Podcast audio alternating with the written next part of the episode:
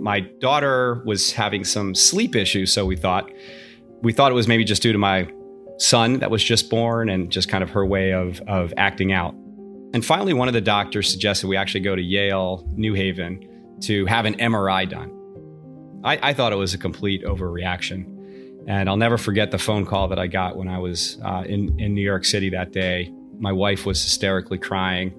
And I get up there uh, with the doctor who explains to me that my daughter has uh, a very large tumor on her spinal cord, has to undergo emergency surgery within the next 24 or 48 hours. And it's as serious as serious can be. It starts with just taking that leap. Man, you have to work hard. You have to be incredibly smart. Choose something that even if it fails, Even if it fails. you are going to be proud of it. Doesn't matter how badly you beaten in. Be kind, be kind, be kind. become a better person, a better leader, the better business. Go with your gut. I'm Samuel Donner, and this is Finding Founders. After a mad dash trip to New Haven, Jeff Snyder was met with the worst news imaginable. Not only did his daughter have cancer, she also needed to go into an emergency surgery within the next 24 hours. We'll come back to this moment and how it changed his life soon, but first, a bit about Jeff. Jeff is the founder of an experiential marketing company called Inspira, and now boasts campaigns for the likes of Microsoft, Jeep, National Geographic, and with brands like that behind him, you might think that Jeff always knew his unique marketing strategy was headed for success. But it didn't start there. It actually started with strawberries. I kind of want to take it back to the beginning. Um, and can you tell me about how you started picking strawberries? Well, that was uh, that was my first job in my entire life. Uh, I believe that I made two dollars and fifteen cents an hour. It was one of the few places that would uh, allow Child labor. un- yes, child labor. That's exactly right. I think I was about 13 years old at the time. Would have to ride my bike uh, close to three miles to get there. Uh, Two dollars and fifteen cents an hour, but I got the special perk of eating all the strawberries that I could. Was this a job that your parents encouraged you to get, or why? It was a little bit of both. Uh, you know, I, I um, we grew up in in very um, middle middle class family. I was very into BMX and you know biking at that time, and uh, my allowance only went so far. So, uh, what better way to actually put that bike to use than to you know drive on some like super dangerous roads to to make i'm pretty sure less than minimum wage. But it, yeah it was great because it uh, actually taught me a lot you know got me out and uh, understanding sort of the labor market putting in a hard day's worth and then obviously being able to have an opportunity to benefit at the end when you got that paycheck. Taking those those lessons from that first job um as you were going towards college what were you thinking that you wanted to do with your life and like what were you like what, where were your interests guiding you Yeah, college was really interesting for me because, you know, at the time, uh, I think I really wanted to pursue Wall Street. At least that's what I thought I did, you know, from more of kind of a finance perspective. Um, and it wasn't until I actually did a summer internship that I realized I absolutely hated that industry. Uh, so internships were fantastic in that regard. I think of not only finding what you love, but finding what you don't love. where did you start directing your uh your attention then if uh wall street wasn't it Yeah, well, it was it, it- again like through through college. I uh, I, I was always a hustler. So um, you know, even in college, I was very sort of entrepreneurial nature. I, I was the kid who would go out and you know print up T-shirts and literally walk around door to door selling them. Literally, I would just kind of take you know unique spins on on maybe something that was happening in pop culture that you could kind of convert over. You know, so it was a, it was a great way to earn earn a buck. Was a great way to kind of meet a lot of new people. Um, and again, I think it probably played some part into you know my my overall journey. And then really when I came out, I, I started my career selling computer systems, which was you know incredible training program, but again just not really sort of uh, a passion of mine. I had a friend who I played rugby with through my four years in school, who was a bar and nightclub promoter, and I said. I love throwing parties. That's a great idea. So I ended up kind of moving down to Washington, D.C., and became a bar and nightclub promoter. And that was really sort of what got it all started. In what way? And like, what did you learn from that? Yeah, so again, it was just it was constant networking, it was constant hustle, it was finding different groups that you could pull together, really thinking through uh, exactly what type of party or event or experience that you wanted to curate for them, and bringing them in. Uh, a few uh, about a year into the job, I actually uh, was doing an event with a big alumni group from Boston, and I said, "Oh, I'm going to work with this this uh, beer company called Sam Adams, and that's going to be a great partnership, just given the roots." Um, from there, I ended up meeting the leadership team, the owner of Sam Adams. They were just kind of getting their start as a quote unquote micro brew or craft brew. And uh, I ended up jumping in to become a uh, opening up sort of the Virginia and Washington, D.C. market for them.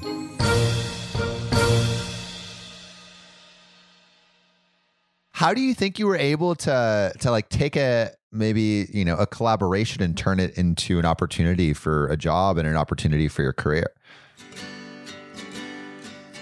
Yeah, it was great because you know, uh, again, I I actually started. You know, I reached out to them. I got them involved, and at the time, the company was very very small. They had limited uh, employees. I think they love the energy. They love the passion. Uh, they love the drive.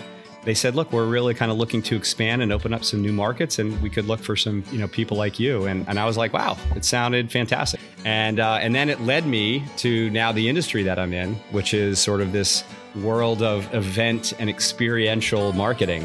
What does that mean? Experiential marketing.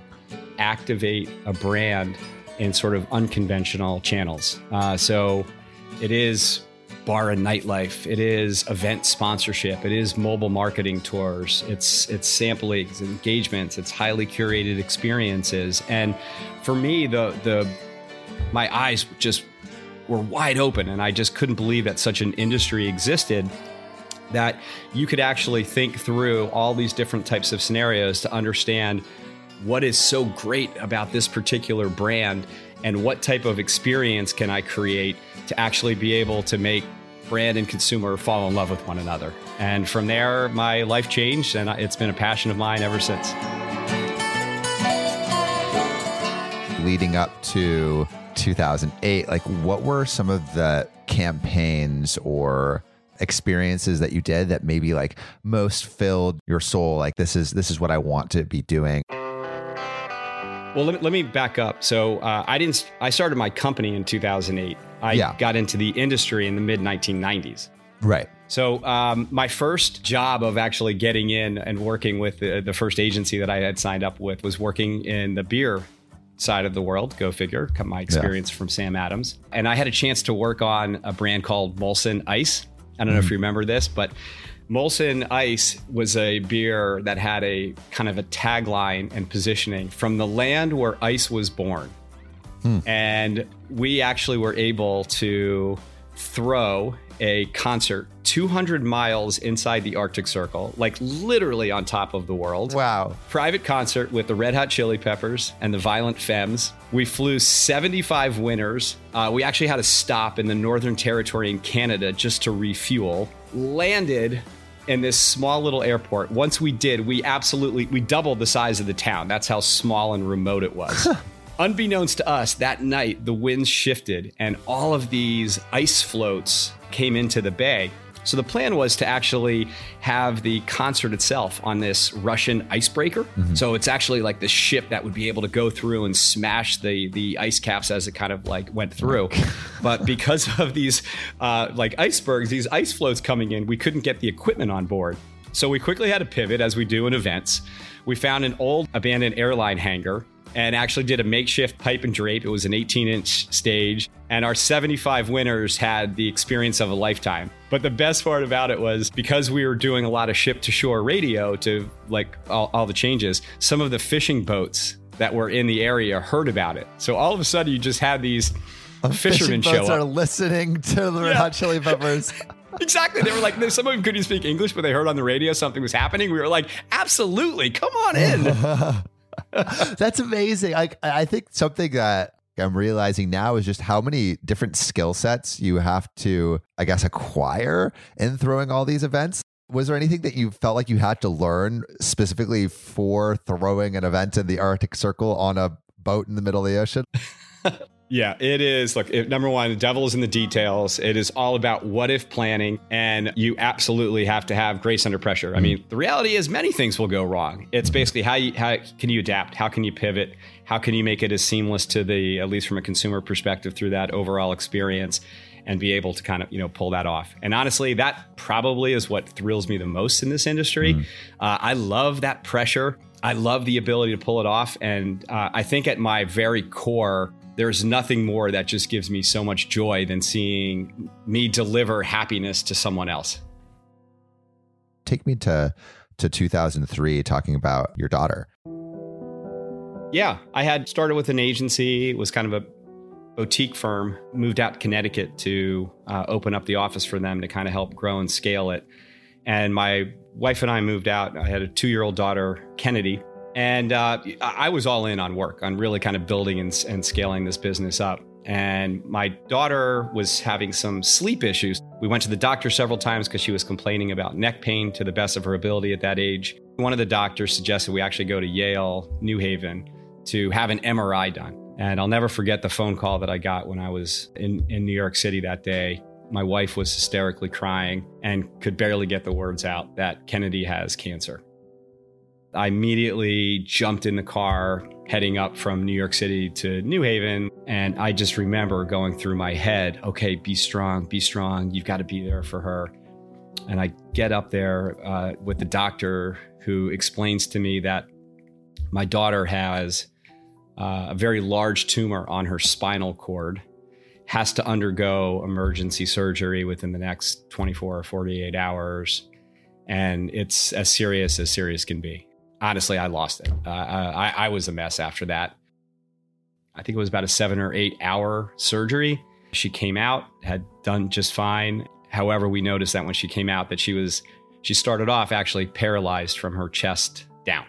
They said, "Look, the surgery was a success. We got 90 for 95% of the tumor out, but we'll we'll see how the recovery goes." And so the journey began.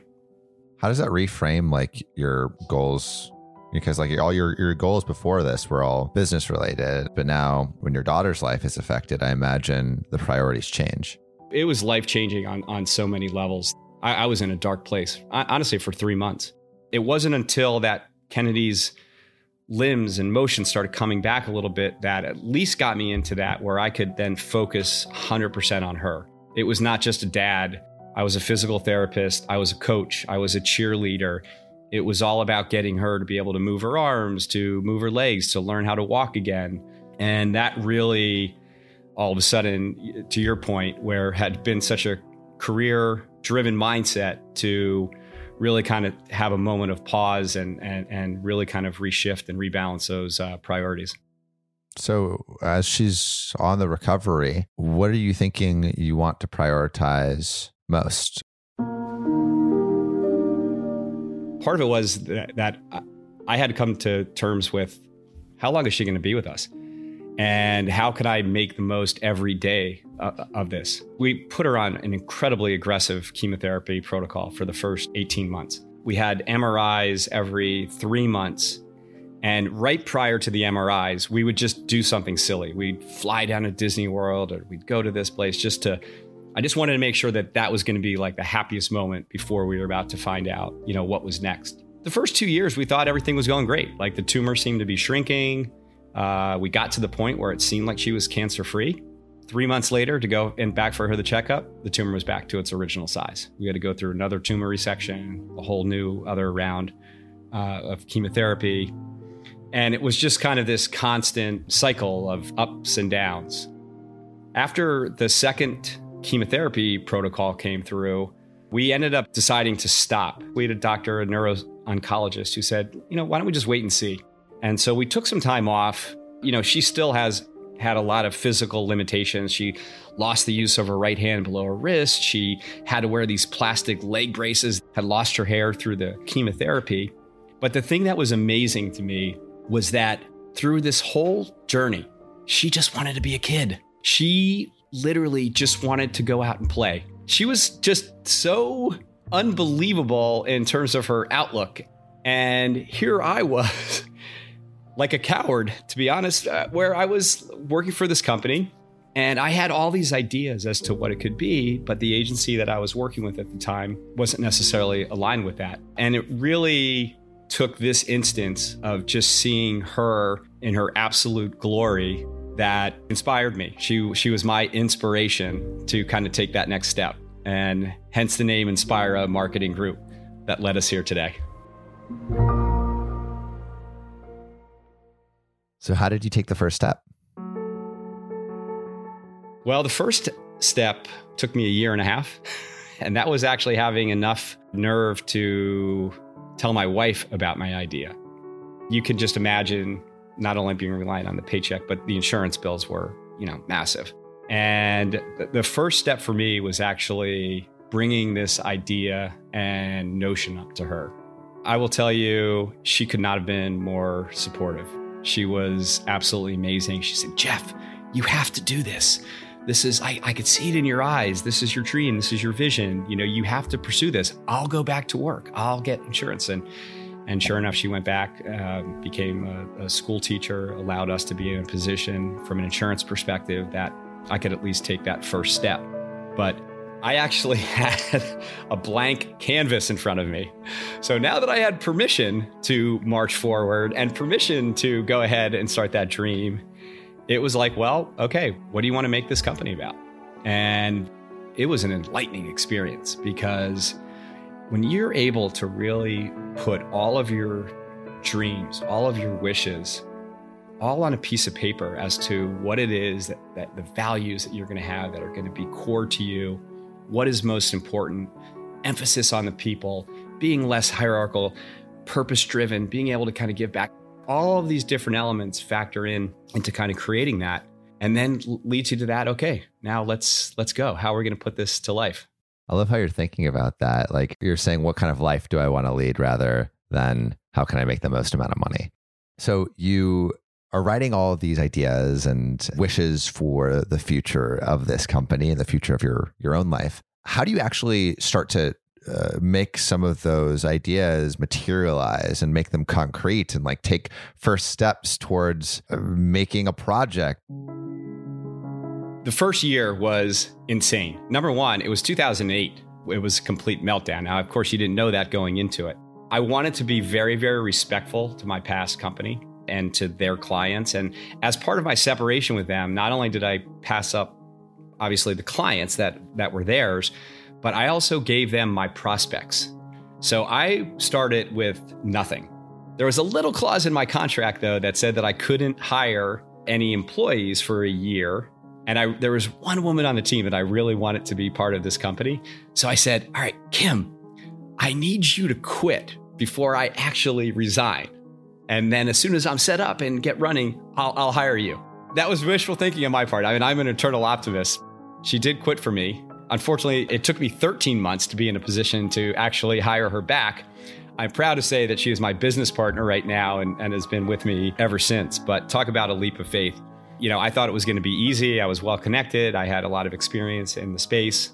But you know what? I think I, I was very overconfident. People just said, well, let's just see if you're going to be around in a year. All of a sudden, the financial markets take a turn. You go into a recession. Things were really tight. I cashed out my 401k. I maxed out the mortgage. It was basically beg, borrow, steal to really kind of patch our way through, picking up some small projects along the way. But year one was was a challenge. No, I'm sure. I mean, that is one of the worst times to create a business. But uh, looking at it from the eternal optimist perspective, can't get much worse, right? Maybe it's only up from there. Uh, so when was the like what was like the first project that you that that, that maybe signaled all right we're getting out of those hunger years um, and and into something that is sustainable and can grow yeah. Uh, the first you know, look the first two or three years i would never give this up. I mean it, it was it was absolute magic. We were obviously a, a small team. Uh, everybody did everything. There was no hr there was no finance there was You know, we were doing everything from idea creation, the whole ideation piece, to creative resources, to procurement, to production, to staffing, to training. Uh, a lot of times, we were the ones that were out, you know, on the road, uh, and we did have a nice steady run. I'd say in the first few years of probably consistently growing at about a thirty percent uh, growth. The the flip side of that was to actually run a company the way that I had built that out. Uh, in terms of, I really, really wanted to create a magical space. I wanted to create an environment, a space that people wanted to be happy and excited to come to work for. We had a work hard, play hard mentality. We we we invested so much in our people, uh, in our culture, in having fun along the way from doing kind of like the the hard work uh, f- from day one. And really, that did not throw a lot of money to the bottom line. So, getting back to what you'd first said about going into the mine to make so much money, I'll, I'll never forget this. I hired a interim CFO who's now my full time CFO, and he was coming in like one day a week. And this is maybe four or five years into the business. And he said, uh, "Okay, we need to have the talk." And I said, "Okay, what's that?" He goes, "Time to fold up shop." you you need to just just go and become a salesperson. That's what you're really good at. And I was like, "What are you talking about? We're doing so great." He's like, "We are not doing great." He's like, "You are barely for." He's like, "For the amount of money that's coming in, for the personal guarantees that you have, you you are guaranteeing everything that that it's going to be on you." That is so much risk for someone to like make such little money. I think we just call it a day and and move on. And I just said, Clay, trust me on this. Trust me. It's going to work out. You'll see. And sure enough, it uh, when we actually picked work, started working with with Guinness and with Diageo, that was actually the day that things had absolutely transformed. Tell me about how you got Guinness. Yeah. Oh, well, this is hysterical because believe it or not, they had come originally to us just with a with a marketing challenge and as we as we were kind of like digging through it, I was like, oh my God, this is the same challenges that I went through when I started my career at Sam Adams. they were like, they were a small little craft beer that was getting destroyed by the imports. Now all of a sudden, Guinness, this heritage brand, was there were you know 150 craft beers out there, and they were actually really denting their sales. And I was like, oh, I, I know I know this playbook. so it really led to that where we started we said look it's not a marketing issue. It's we, we're going to put you know boots on the ground feet on the street to actually go there and work key accounts in the on-premise and we're going to build and grow and scale your business. Start it with 10 people and really happy to where the trajectory has gone from there. And now in addition to that guinness is owned by diageo we we have hundreds of reps uh, for the spirit wow. side of the business as well so what is the like where where is your company today and what are you most excited for?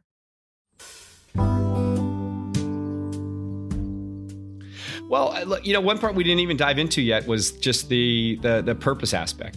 Um, you know, I'll say one thing with with dealing with Kennedy and her long run from medical conditions. You know, I just really never understood that there is such a drastic difference between adult cancer and pediatric cancer.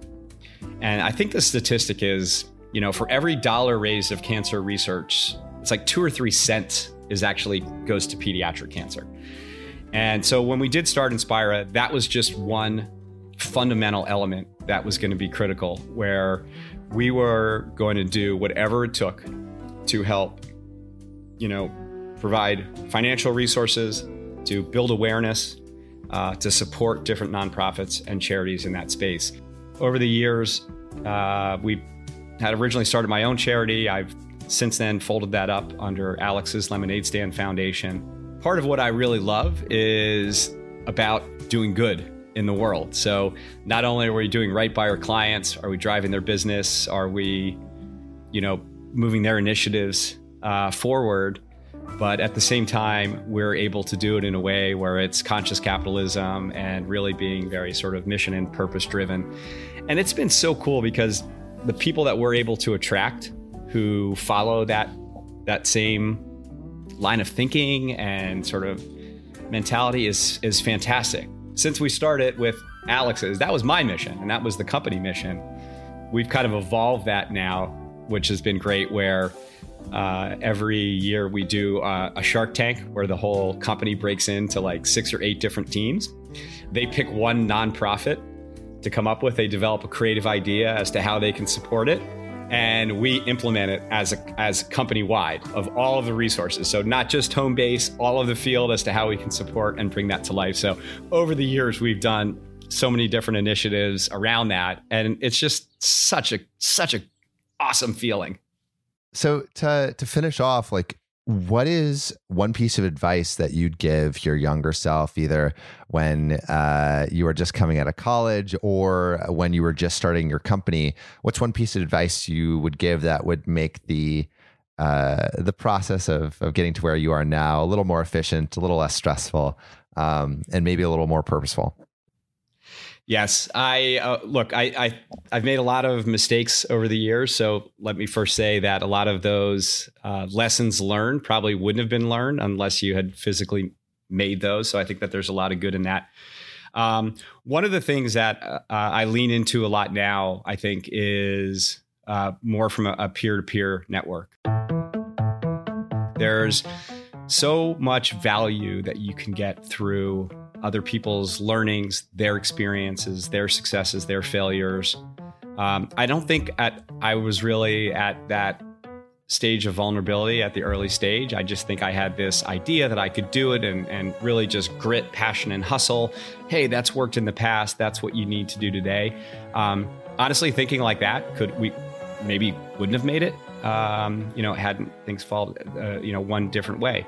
So um, you know, leaning into I think just groups of like entrepreneur organization or even YPO have been really, really phenomenal from just being able to not necessarily asking people for advice, but just really being able to hear from them from their perspective as to what's worked, what hasn't worked, and how that they had done things, you know, well, it was correct or not. Um, really, I think helps when you put that into the framework, helps a lot with the decision making, and I think would have probably gotten us there faster.